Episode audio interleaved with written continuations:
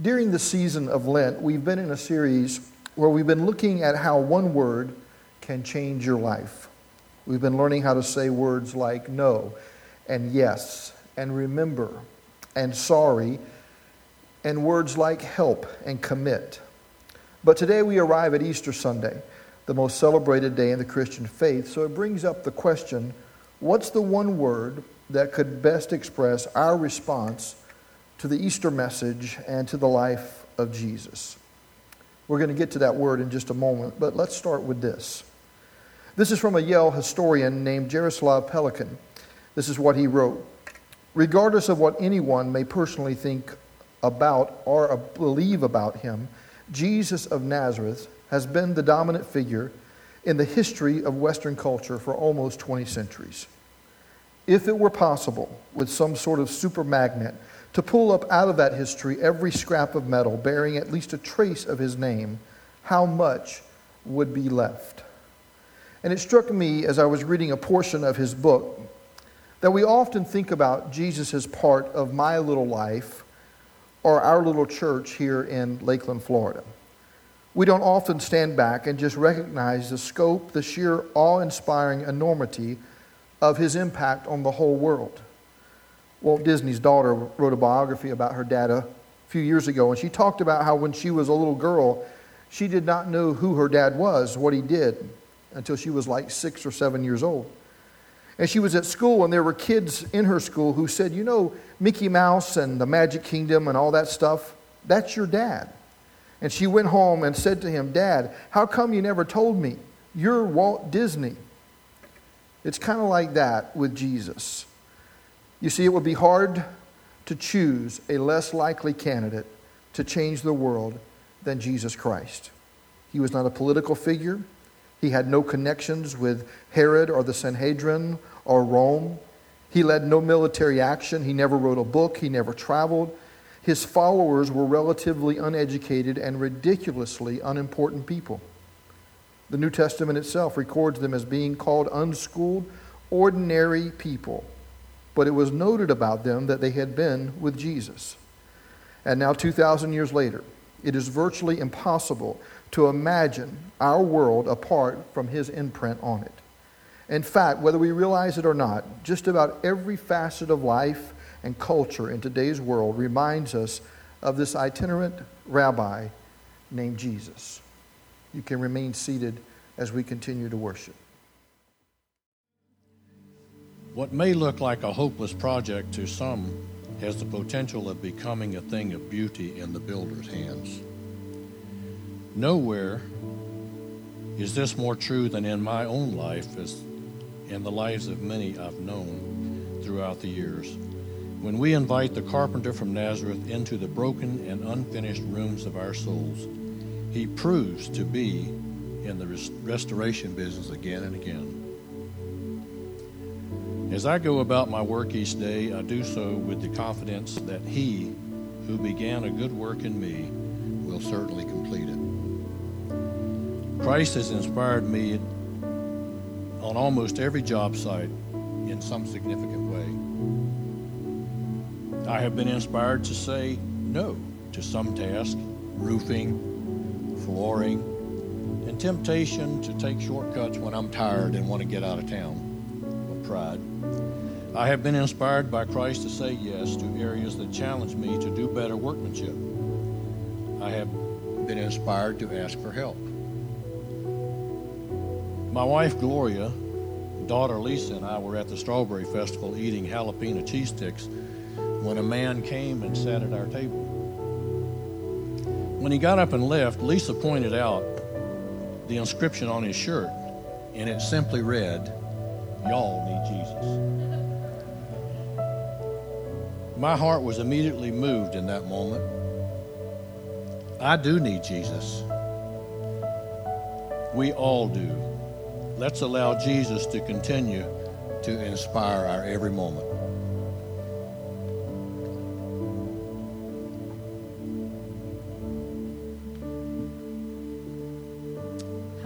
My name is Carla, and I'm a registered nurse and lactation consultant. I didn't go into nursing because it was a calling. I went into nursing because in two years I could be making good money and have a flexible schedule.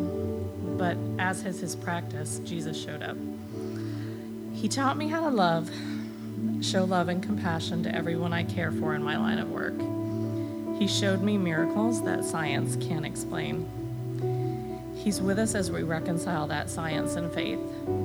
He showed me that everyone is worthy and everyone has value. The Gospel of Matthew talks about how Jesus saw the crowds and had compassion for them. I feel that compassion when I see a patient who is struggling or hurting. I see nursing as my commandment to love, even more so than to heal. Jesus loves all of us. He's with all of us. He's with the couple who have been trying for ten years to have a baby. He's with the pregnant fourteen-year-old, and he's with the drug-addicted mother. And he's also with us, the caregivers, the ones whose jobs are rooted in service. My objective, both as a healer and as a follower of Christ, is to bring healing, comfort, and rest to the mind and body, to nourish and protect those who are at their most vulnerable, to love like Jesus loved.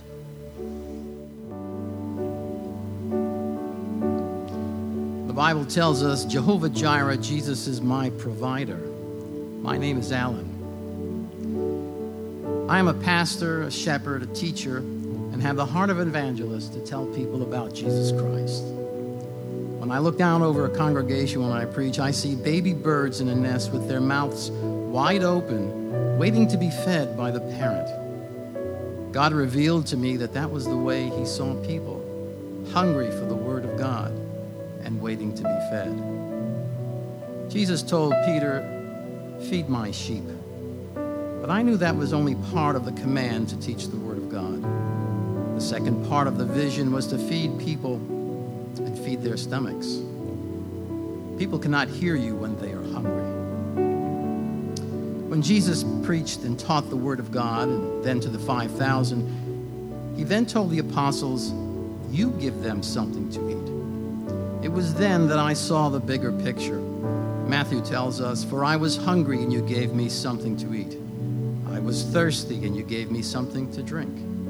Whatever you did for one of the least of my brothers and sisters of mine, you did for me." Our food pantry feeds thousands of hungry people. They are single parents,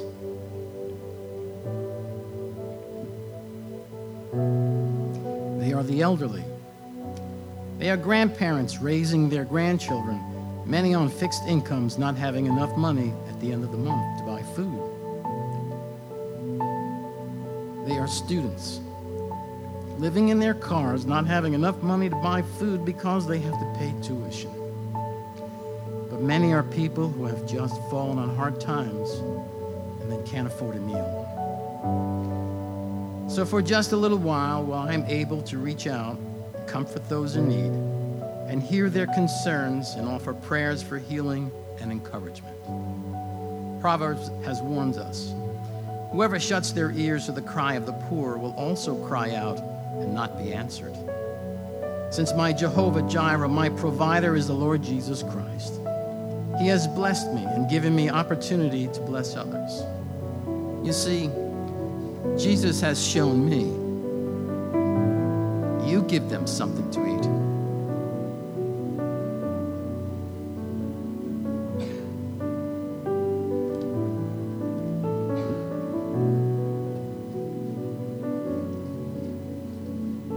My name is Angela.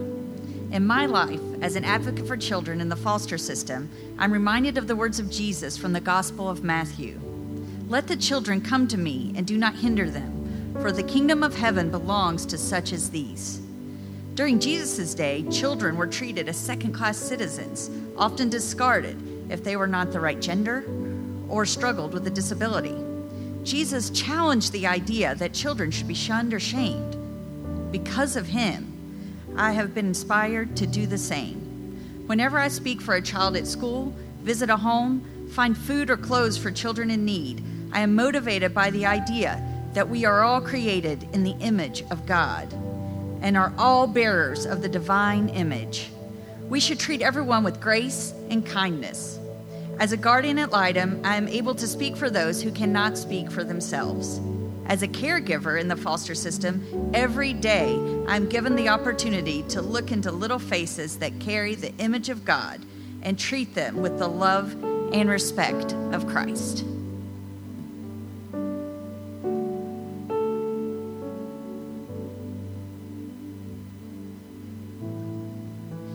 My name is Joe. I'm a mental health counselor. I work with children, adolescents, and adults. I understand my work to be facilitating the healing that takes place through the sacrament of confession. Many people have loved ones they can confide in, but some don't or choose not to talk about various problems out of shame or fear of judgment. I believe we're only as sick as our secrets, and that as James says, as we confess to one another, we are healed. Confession hasn't been so popular with Protestants, and I dreaded it being raised Catholic. But there is something very powerful about sharing your life with someone who is full of com- love and compassion. It mirrors what takes place during deep prayer. Many times I avoid God, like Adam did, out of shame when my life isn't right in some way. I feel like I must get it together before I can talk to God. But the paradox is, I need God in order to get it together. We all do. We'll never be who we want to without His help. So we must have the humility to approach God, even though we may feel unworthy or disappointed in ourselves. What we will encounter is mercy and grace, not condemnation. Jesus is a wonderful counselor, full of grace and truth, and we don't need great health insurance to get an appointment. Just the faith and courage to come before Him just as we are. Here's the truth, friends. There simply has been no transcendent vision of reality, no cosmic story to make sense of this earth that has gripped the human imagination. The battle of life and death, good and evil, love and hate, like the vision of this man, Jesus. And here's the point as it pertains to Easter. Let's imagine for a moment that you were around two thousand years ago when this man Jesus came and you listened to him. You see, no one had ever taught like Jesus. He spoke in parables and he used object lessons and he challenged the religious norms of the day. He caused people to act like they had just put a little packet of those warhead candies in their mouth. In addition, no one had ever loved the way Jesus loved. He ate with sinners, and he touched lepers, and he forgave enemies, and he embraced the downtrodden. So let's imagine that you wanted to become a follower of his, and you left everything. You left your home, your family, your work. Everyone would tell you you were crazy, but you didn't care because you were convinced that this man got it. That his little community was really going to change the world. And for a while, at least a few years, it was an amazing adventure. And then one Sunday, you go into Jerusalem, and everybody there wanted to make him king. They were thrilled. But Jesus would have none of that. And because of that, things went south really fast. By Friday, this man that you had given up everything to follow was dead. Not just dead, but crucified like a common criminal on a cross. You were in deep despair. So on Sunday, you go to the tomb because, let's be honest, you really had nowhere else to go. And you get there, and it's very confusing. The tomb is empty, and the stone that had blocked it was rolled away. The Roman guards who were guarding it are gone, and there's just an angel there. A man says, Jesus is not here. He is alive. So you run to tell everyone the good news. It'll probably be dangerous. Romans, maybe they will even kill you for it, but you know what? They killed Jesus, and he's doing great. And you tell everybody, hey, hate is out and love is in. And this crucified carpenter from Nazareth is now master of the universe. Here's my question. What do you think would be the first words out of your mouth? Robbie mentioned a tradition that's been around the church for a long time. We said it together. Jesus Christ is risen. He is risen indeed. It's a great sentiment, but I don't think that was their first response. I don't think it was quite that polished. If I had to pick a word for Easter, that kind of summarized what was going on in the hearts and minds of people like you who had decided to follow this kind of rabbi teacher named Jesus, I think it would be this word, wow. Wow is what we say when something happens that turns our world upside down. We didn't see it coming. We don't quite know how to take all of it in. Do you know wow is an expression of wonder and awe, of being dumbstruck, uh, dumbstruck, and it's it's very interesting. Every language has a word for wow, but it doesn't really have a definition. Of all the words that we've looked at in this series leading up to today, it's the one word that doesn't really have a definition. In fact, if somebody doesn't say wow in a moment of shock, you know what other word they usually say? They'll usually say God or oh my God. Because in that moment, it's like our souls know that there's something or someone bigger than us. I want to talk about this for just a minute, about this Easter word, word wow, because it has something powerful to teach us. You see, reality is filled with wows. Did you know that our universe was built on a wow? Somebody here was telling me that Oasis, um, they have um, a kid who's going to college, and they're getting a degree in physics. They said that they had to stop helping him when his... a math homework when he was in the third grade. And they said he came home from school and he was talking to his parents about uh, what happened during what we've come to call the Big Bang.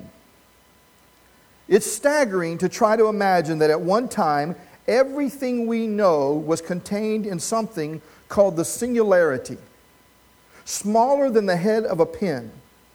And then something happened. Now, Christians, we believe that that something was God, right? And within the first second, listen, the first second of the Big Bang, the singularity had exploded into more than one hundred million miles. Wow.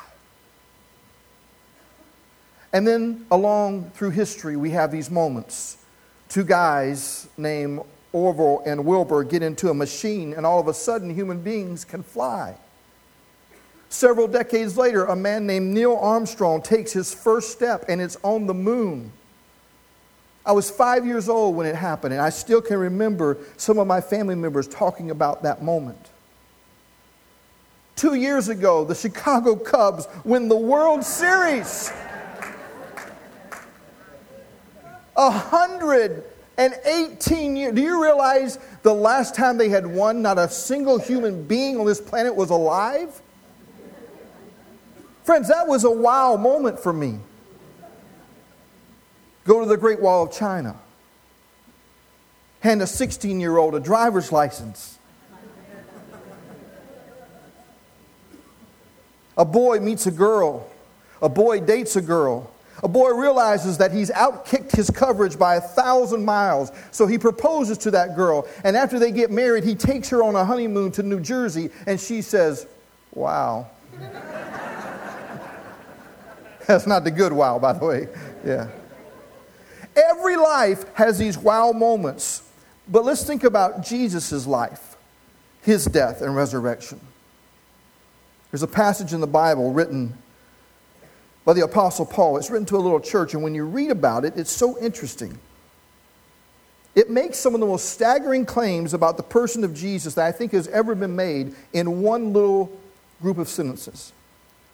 One scholar, Jerry Hawthorne, says about this passage, "It is as though Paul, so overcome with the majesty and the goodness of the one who brought hope to the hopeless and deliverance to the captive, considered prosaic sentences totally inadequate to do justice to this person, so his words poured forth in a carefully crafted poem that not only is a literary masterpiece, but the mountaintop the mountaintop of Christological statements."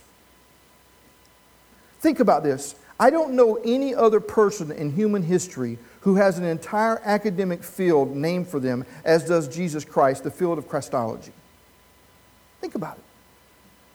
There are so many unbelievable passages in the Word of God, but this one in Colossians one, Paul is writing, and I'm just going to insert, instead of the word he, I'm going to insert the word Jesus because that's who he's talking about.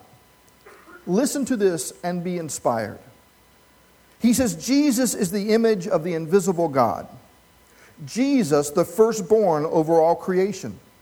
For in Jesus all things were created, things in heaven and on earth, visible and invisible, whether thrones or powers or rulers or authorities, all things were created through Jesus. Jesus is before all things, and in Jesus all things hold together. And Jesus is the head of the body, the church. Jesus is the beginning and the firstborn from among the dead, so that in all things Jesus might have the supremacy. For God was pleased to have all of his fullness dwell in Jesus, and through Jesus to reconcile to himself all things, whether things on earth or things in heaven, by making peace through Jesus' shed blood on the cross. This is Paul's wow statement. It's actually a poem or a hymn. And it would not be the last time that a human being would be so inspired by this person Jesus that they would feel the need for some kind of artistic vehicle or expression to, to kind of let it out. As we celebrate on this day the one man who changed the course of mankind, I want us to quickly walk through Paul's language here to understand the enormity of his work. The enormity of his message, his life, his death, and his resurrection that has gripped the imagination of the human race like no story in human history.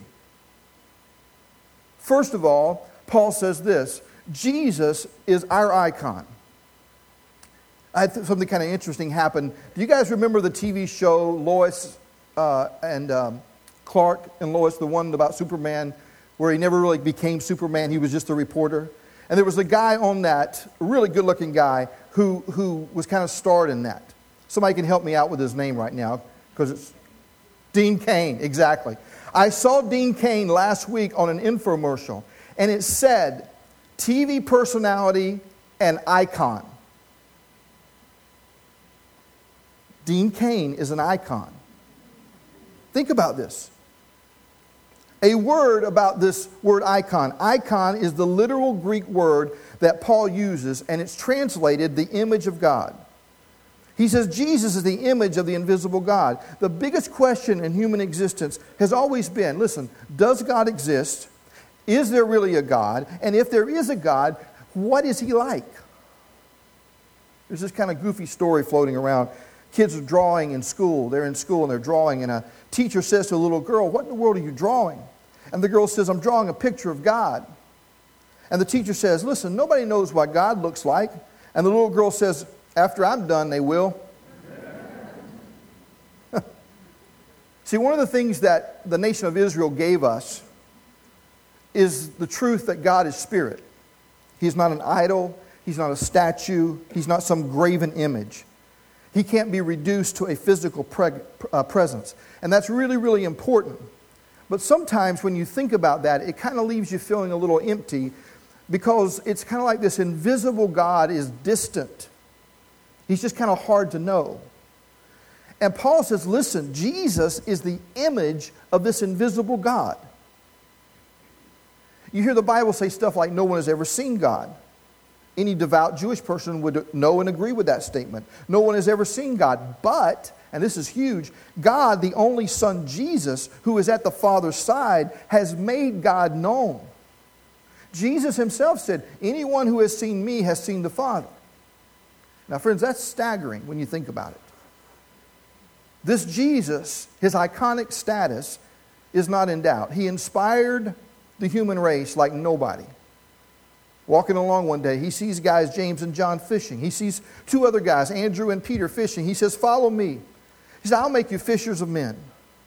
And they drop their nets and they leave their homes and leave their mom and dad, leave everything, leave their security, their occupation, their identity. And two thousand years ago, or, or now, after two thousand years, he still makes this invitation. And part of what I want to say to you on this Easter Sunday morning is this. What Jesus says to you is not come and get your life straightened out. Not come and just be a better person. He says, come and follow me, and I'm going to take your life and incorporate it into my Father's kingdom. And I'm going to help you live a different way. A way that's not built on stacking up security or money or any of that, but a, a way that you'll have significance in your life. This inspired people so deeply. It's the reason that Jesus became the most followed, admired, most sung about, most painted, most sculpted, most recognizable figure in human history. It's why a composer, that Johann Sebastian Bach, a guy who had a very difficult life, he lost his wife and three of his children when they were still young. It's why Bach became so devoted to God, he would write three little letters on every piece of music that he wrote. S D G. And they stand for Sola Deo Gloria, which means to the glory of God alone. He wrote one piece, Joy of Man's Desire. He said, "Holy wisdom, love most bright, drawn by thee, our souls aspiring, soar to uncreated light." And people have listened to his music and been inspired for centuries. See, here's the deal. If you want to live a God-moved, God-breathed, God-inspired life, here's a question. Who should you get to know? This is going to be real simple. From now until the end of this message, this message is going to be about one thing. You know how sometimes you listen to sermons if you come to church? And somebody asks you, what was that sermon about? And you look over them and you say, you know, I'm going to be honest, I don't really know. You ever had that happen? Don't raise your hands, friends, okay? I've had it happen, and I preached the sermon. Okay? Today, however, I'm going to make no guarantees about quality, but I'm going to tell you from now to the end of this message, I'm going to tell you what this sermon's going to be about. You ready? This whole thing is going to be about Jesus. So periodically in the next five or ten minutes, if I ask you a question, I'm going to give you a little tip. The answer is always going to be very good. No risk at all to be wrong. So if you want to live a God-powered, God-breathed, God-breathed, God-moved, God-inspired life, who should you get to know? Why? Because He is the icon. He is the image.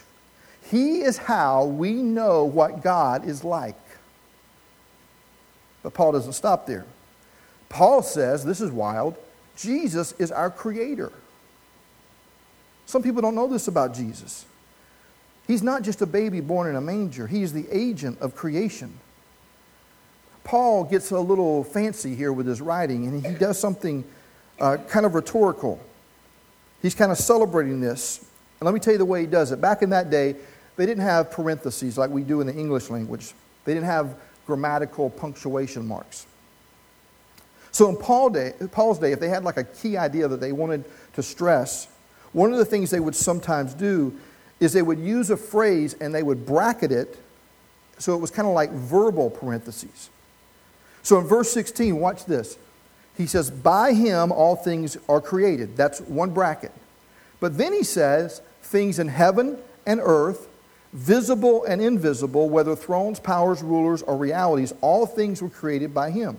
See, it's the same phrase because he wants people to get it. He's like going over this over and over in this passage. Another flourish is it's kind of like the Greek letter uh, uh, chi. It's, it's like our version of the word or the letter X. He says, and it's a pattern here. Paul says it's kind of like A, B, B, A. And they, he presents two ideals, and then he kind of like reverses the order of them. For example, what he says is, through Jesus, all things good, things in heaven and on earth, visible, there he goes again, that's earth, and invisible, that's heaven. And what he's doing, he's not just showing off here. He wants to do this for a reason. He says, listen, you live in a world where you're often afraid of powers and rulers, and who's in charge, and who's in government, and who's the president, and who's not the president, and forces beyond our own little control. What he says is, listen, Jesus has the whole world in His hands. Remember that old song? Some of you grew up with that back in the sixties, seventies. You and me, sister, He's got you and me, sister, in His hands. What he's saying is you don't have to be afraid. He is the author of creation. Jesus is able to make sense of why creation moves some of you so much. Why you feel so close to God when you're in creation. Why? Because He made it for us and He made us for it. And He loves it. Paul was saying, if you like creation, listen, if it ever moves you, if it ever touches you, if it ever stirs your soul, he says, wait until you know the Creator. What is great about creation is it's just a little tiny expression of the one who made it. Joseph Haydn wrote a piece called Creation. Haydn would, would uh, normally begin all of his music with the phrase, in the name of the Lord. And if he ever got stuck sometimes, like during the creative process, he would write on his paper, he would write the words, help me, Lord. They actually have sheets of music where he's written, help me, Lord, on the side. Maybe the single note image of the human being, the best known, was created and put on the Sistine Chapel by a guy named Michelangelo. The Creator God is just about to endow Adam with life. Friends, that's Jesus. All things, including you, are created by and through Him. Then Jesus does something interesting. Paul says that Jesus is also our sustainer. He is before all things, and in Jesus all things hold together. Now try to get your mind around this for a second. It's not just that he made everything and then just let it go. The only reason that creation keeps on existing is it is being sustained and held together by Jesus. Part of what that means is, if you're trying to hold your life together, you're in trouble. You ever talk this way sometimes? Sometimes I've heard people say, my life is coming apart at the seams. Friends, you cannot integrate yourself. We were made to depend upon a sustainer. He is holding you together, friends, whether you know it or not. This is why he would tell stories all the time about, listen, pray and depend on me and lean on me and trust me and don't give up and don't give in. An artist, artist named Albert Dürer, he sketched a pair of hands, praying hands. They became so famous. And Dürer was the artist, was actually known and kind of spiritually shaped by a guy named Martin Luther. There's a story behind this sketch. Nobody knows for sure the whole details of it, but it expresses something very, very deep here. Dürer was from a large, poor family. He was the third of eighteen children. Very gifted. And the story goes that a friend of his, some people think it might have been even a brother. They both loved art so much, but the brother or the friend agreed to work in the mines for a while to support Dürer so he could go to school and learn how to draw. And the deal was that when Dürer was through, he would trade places with the other guy, and then they would be able to go to school. After several years, Dürer made enough money for his friend to work as an artist, but when he returned home with the news that he was done and he had all the money, his friend's hands had been so damaged in the mine that he was unable to even hold a paintbrush or work as an artist. And Dürer, who was so moved by this, who had seen these hands clasped in prayer for him so many times, he wanted to capture the beauty of hands at prayer. Look at this. You can't look at this picture without thinking of the hands that have been clasped to pray for you, a friend, a mother, a dad, a spouse, a pastor, a life group member, a brother, a sister. How many times in this world today on Easter Sunday can you reflect back and think about the grace of God being poured out in your life in some ways that you'll never understand because somebody all by themselves was doing this? Praying for God to sustain you, to hold you, to lift you up. Dürer was inspired by this man, Jesus. Then Paul says, and this is interesting, Jesus is our authority. Paul says he's the head of the church, head of the body, called the church. Now this is kind of an interesting switch in the text. You notice up to now he's been talking about creation, how creation is so amazing. He made it, he sustains it. But now he has a new creation, and this is the church. This is a strange little community that got birthed out of his movement. You know, for years and years, centuries in fact, The church had no buildings at all. They'd meet anywhere they could. They'd meet in the catacombs in Rome. This is a picture of a sarcophagus from the three hundreds. And the figure at the top is Jesus with a scroll, a scroll of wisdom and blessing. And then that figure underneath his feet, if you see, it's called the personification of the cosmos. It's picturing that all power has been placed under the subjection of this man, Jesus. Now think about this.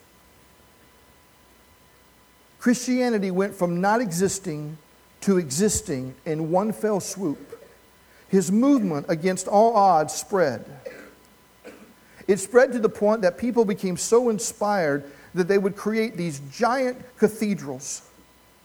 And the reason that they would create these massive structures is that they wanted people to lift their vision up, because there was something about looking up that was so transcendent that inspired the human spirit. They wouldn't just meet there, though. They would meet in places like huts in Africa and underground churches in basements in China. They'd meet in storefront churches in all parts of the world. They would meet in places like the Lakeland Center. Do you ever wonder why, after two thousand years, the church exists? I'm going to give you a clue here. It has nothing to do with the church being well organized. I meet people sometimes at Easter Sunday morning service, and they'll say, you know, I like Jesus, but I am not into organized religion.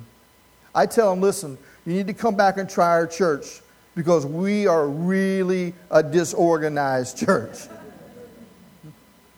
We are into disorganized religion.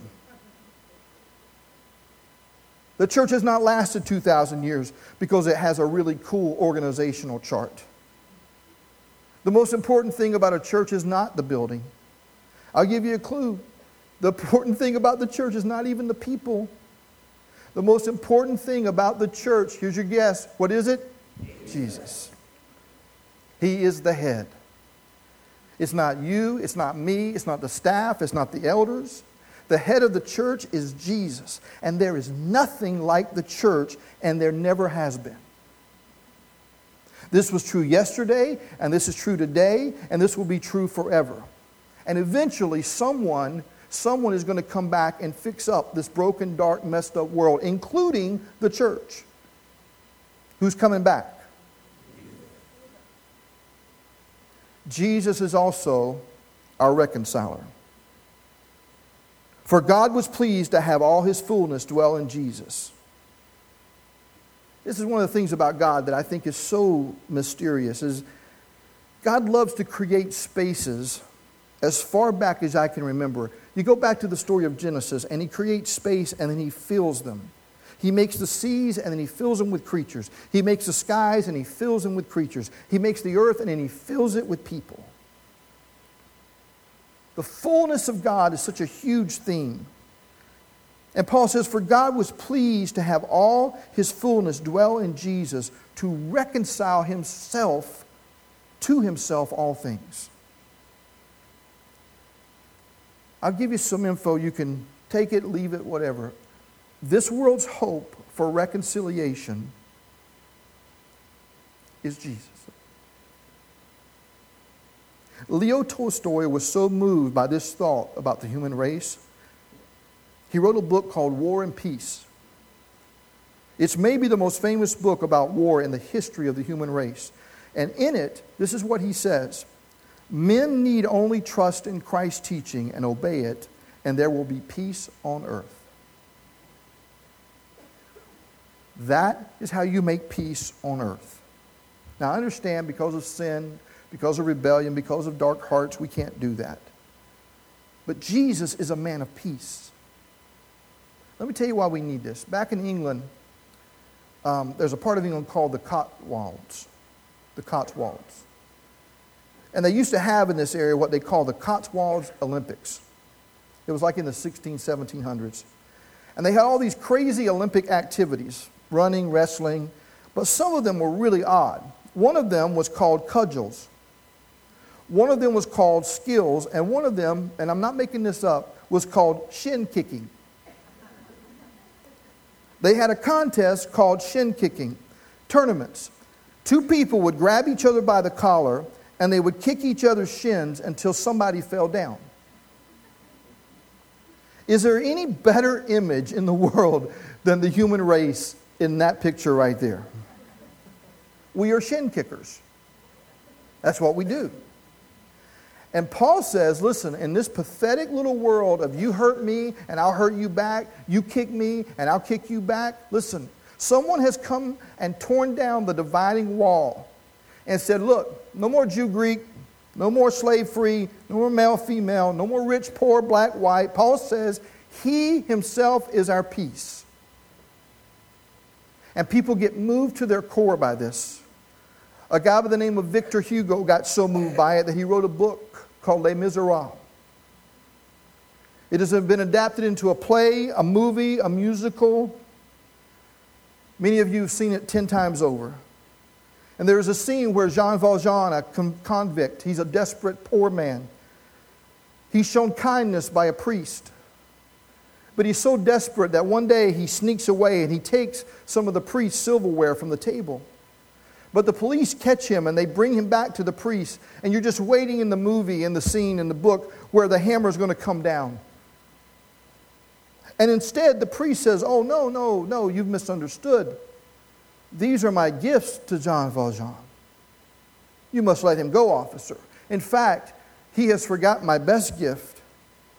And he regives him then the silver candlesticks that are worth more than anything else. And privately he says to Jean Valjean, but now you must always remember, my son, I have bought your soul for God. So you must, listen, live a new life now for him. And there's a fabulous statement at the very end. To love another person is to see the face of God. How do we know God is love? Because this peacemaker, Jesus, came and said, I am here to reconcile the world. And then Paul says, Jesus is our sin sacrifice.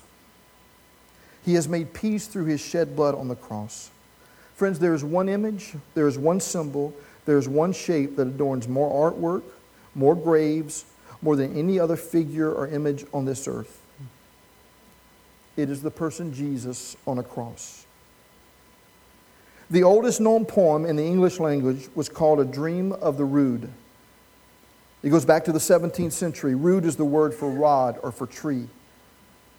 And the poem is a vision of the cross. And part of what it says in this poem is, I saw the God of hosts harshly stretched out. All creation wept. Kings fall, lamented. Christ was on rood. May he be friend to me who here on earth died on that gallows tree for mankind's sin.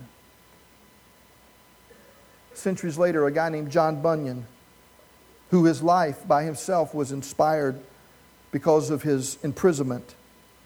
He wrote, I saw a man with his face turned away from his own house, a book in his hand, a burden on his back.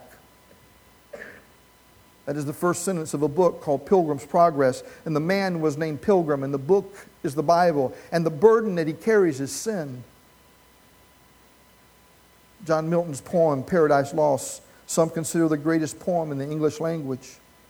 And in that poem, Satan expresses the desire of sin this way. He says, better to reign in hell than to serve in heaven. That really describes our world sometimes, doesn't it? I would rather reign without God than submit and yield and serve under him. And then Jesus comes and he is this willing sacrifice. Now here's a personal question for you. We talked a lot about Jesus this morning. And my question is this. Do you really know him? Listen, I'm not talking about do you find him inspirational? Do you find him viable? Do you find him historic? Do you really know him? And today we end with this. Paul says, Jesus is our death defeater.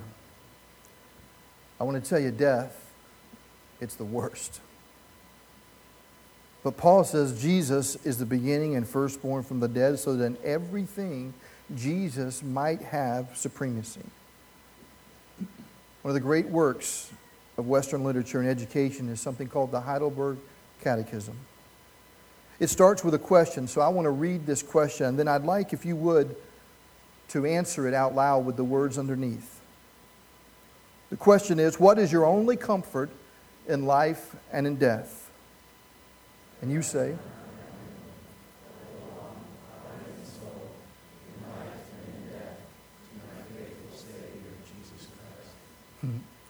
some of you should uh, memorize those words.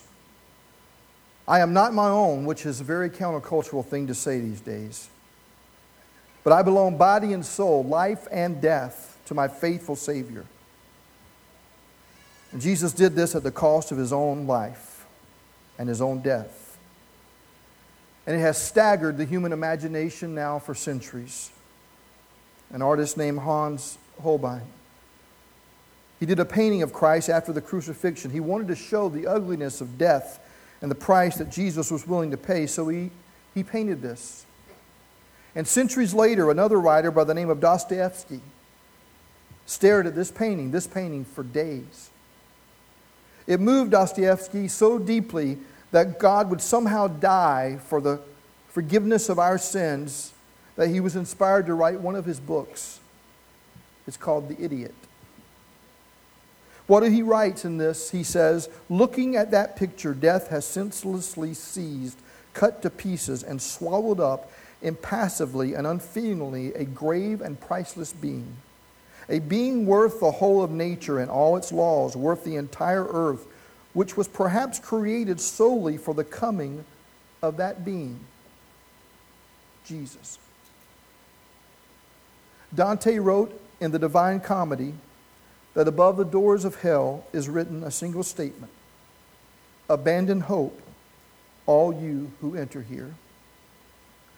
I always thought they should put that above the doors to a Super Walmart myself.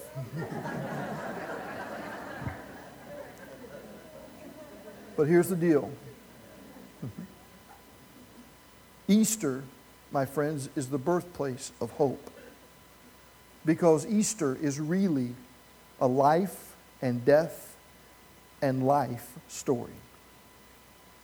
One day, regardless of what people may feel or think, a group of people put all their hope in a rabbi named Jesus. And he was filled with this unshakable confidence in his Father that was so solid, so solid they were convinced they could put their lives and their futures in his hands. And when that happened, the strangest thing took place. A group of mostly forgotten people began to hope. They hoped again. Lepers hoped they would be cleansed, and prostitutes hoped they could be pure, and crooked tax collectors who were despised started to hope that they could be honest, and blind people started to see, and lame people started to hope that they could walk, and sinners started to hope that they could be right with God, and lonely people started to hope that they could be loved. There was something about this man Jesus that made people hope who hadn't hoped for anything in a long time. And he was filled with this unshakable confidence in his Father. He was so clear, and he could not be deterred, at least they thought, until finally he was arrested, mocked, tried, hung on a cross to die. And every single person who followed him that day, listen, friends, when he died, their hope died with him. And they thought it was the end of life. In their minds, the best was not yet to come. That is, until the sun came up. On Sunday morning, the sun came up, and that same group of small followers, that little band, came to the empty tomb, and they proclaimed, wow! Christ is risen! He is risen indeed. If you're still wondering today who this man is, let me be clear. He defeated death for every child of God that has ever been backed into a corner, who has ever felt the sting of disappointment, who has ever experienced the depths of despair, the tragedy of loss, and the agony of defeat. When all hope was gone, on that third day he rose again, and the tomb could not hold him, and the grave could not contain him. And my only question is this: is he your only hope in life and in death? Is he your only hope? Lord Jesus, uh, we kind of sealed this time together on this Easter morning. I want to say thanks again for the great gift. The gift of life, and the gift of hope, the gift of reconciliation, the gift of peace, the gift of creation, the gift of you to this world. Will you seal in our hearts today just who you are and who you want to be?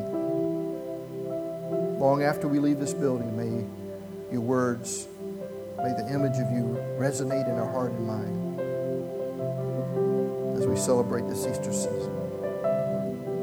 Amen. I want to invite you back to Oasis Beyond Easter.